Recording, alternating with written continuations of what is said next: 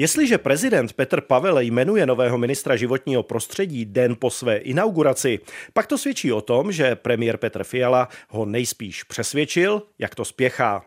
Jinak by hlava státu asi druhý den v úřadě měla mít jiné starosti, než narychlo napravovat resty té už druhý den minulé. Je asi přesto dobře, že funkce ministra bude řádně obsazena, zvláště když už ten uvažovaný úřad prakticky řídí z funkce náměstka. Některé pochybnosti tu ale přece jen zůstávají. Ty kolem Miloše Zemana už můžeme pomalu uzavřít, politicky už je neaktivní. Přesto jen znovu pro pořádek a budoucnost připomeňme, že neměl z ústavy žádnou pravomoc odmítnout kandidáta na ministra, když mu ho premiér předložil. Kdyby na své nominaci trval, musel by ho prezident nakonec tak jako tak jmenovat. Je to vláda a její koaliční strany, které mají z výsledku voleb příslušnou odpovědnost a prezident jim ji nemůže omezovat. Kdyby mohl odmítnout kteréhokoliv kandidáta na ministra, mohl by si nakonec sestavit vládu jen podle sebe. Ne, že by tak v minulosti neučinil, ale byla to jen vláda dočasná, bez důvěry poslanecké sněmovny a v situaci politické a stranické krize.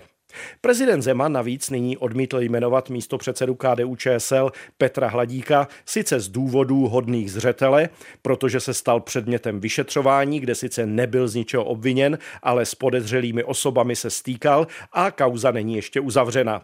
Na jiné činitele ale prezident tak přísný nebyl a pokud by byl, musel by si předně sám hledat třeba nového kancléře.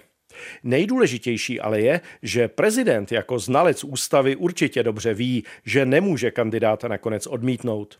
Může jen konzultovat, zdržovat, říkat vlastní názory, přemlouvat premiéra, aby přišel s někým jiným. Pokud premiér trvá na svém, končí prezidentův manévrovací prostor.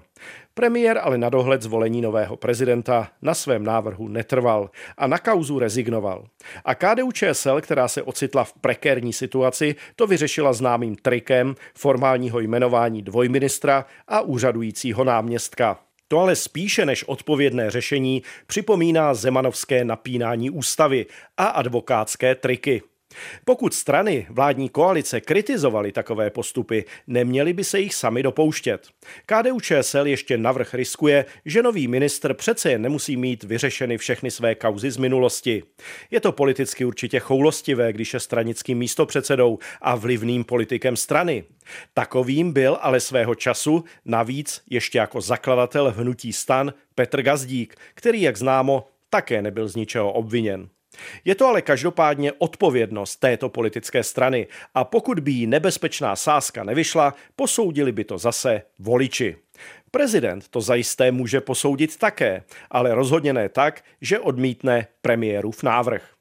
Nový prezident Petr Pavel v rámci své konsenzuální politiky chce vládě vyhovět. Zároveň se ale ve volební kampani prezentoval proti svému protikandidátovi jako ctitel ústavy a zastánce vysoké politické kultury. Také mu to nedává právo ministra nejmenovat, ale své k tomu by alespoň říci mohl a měl.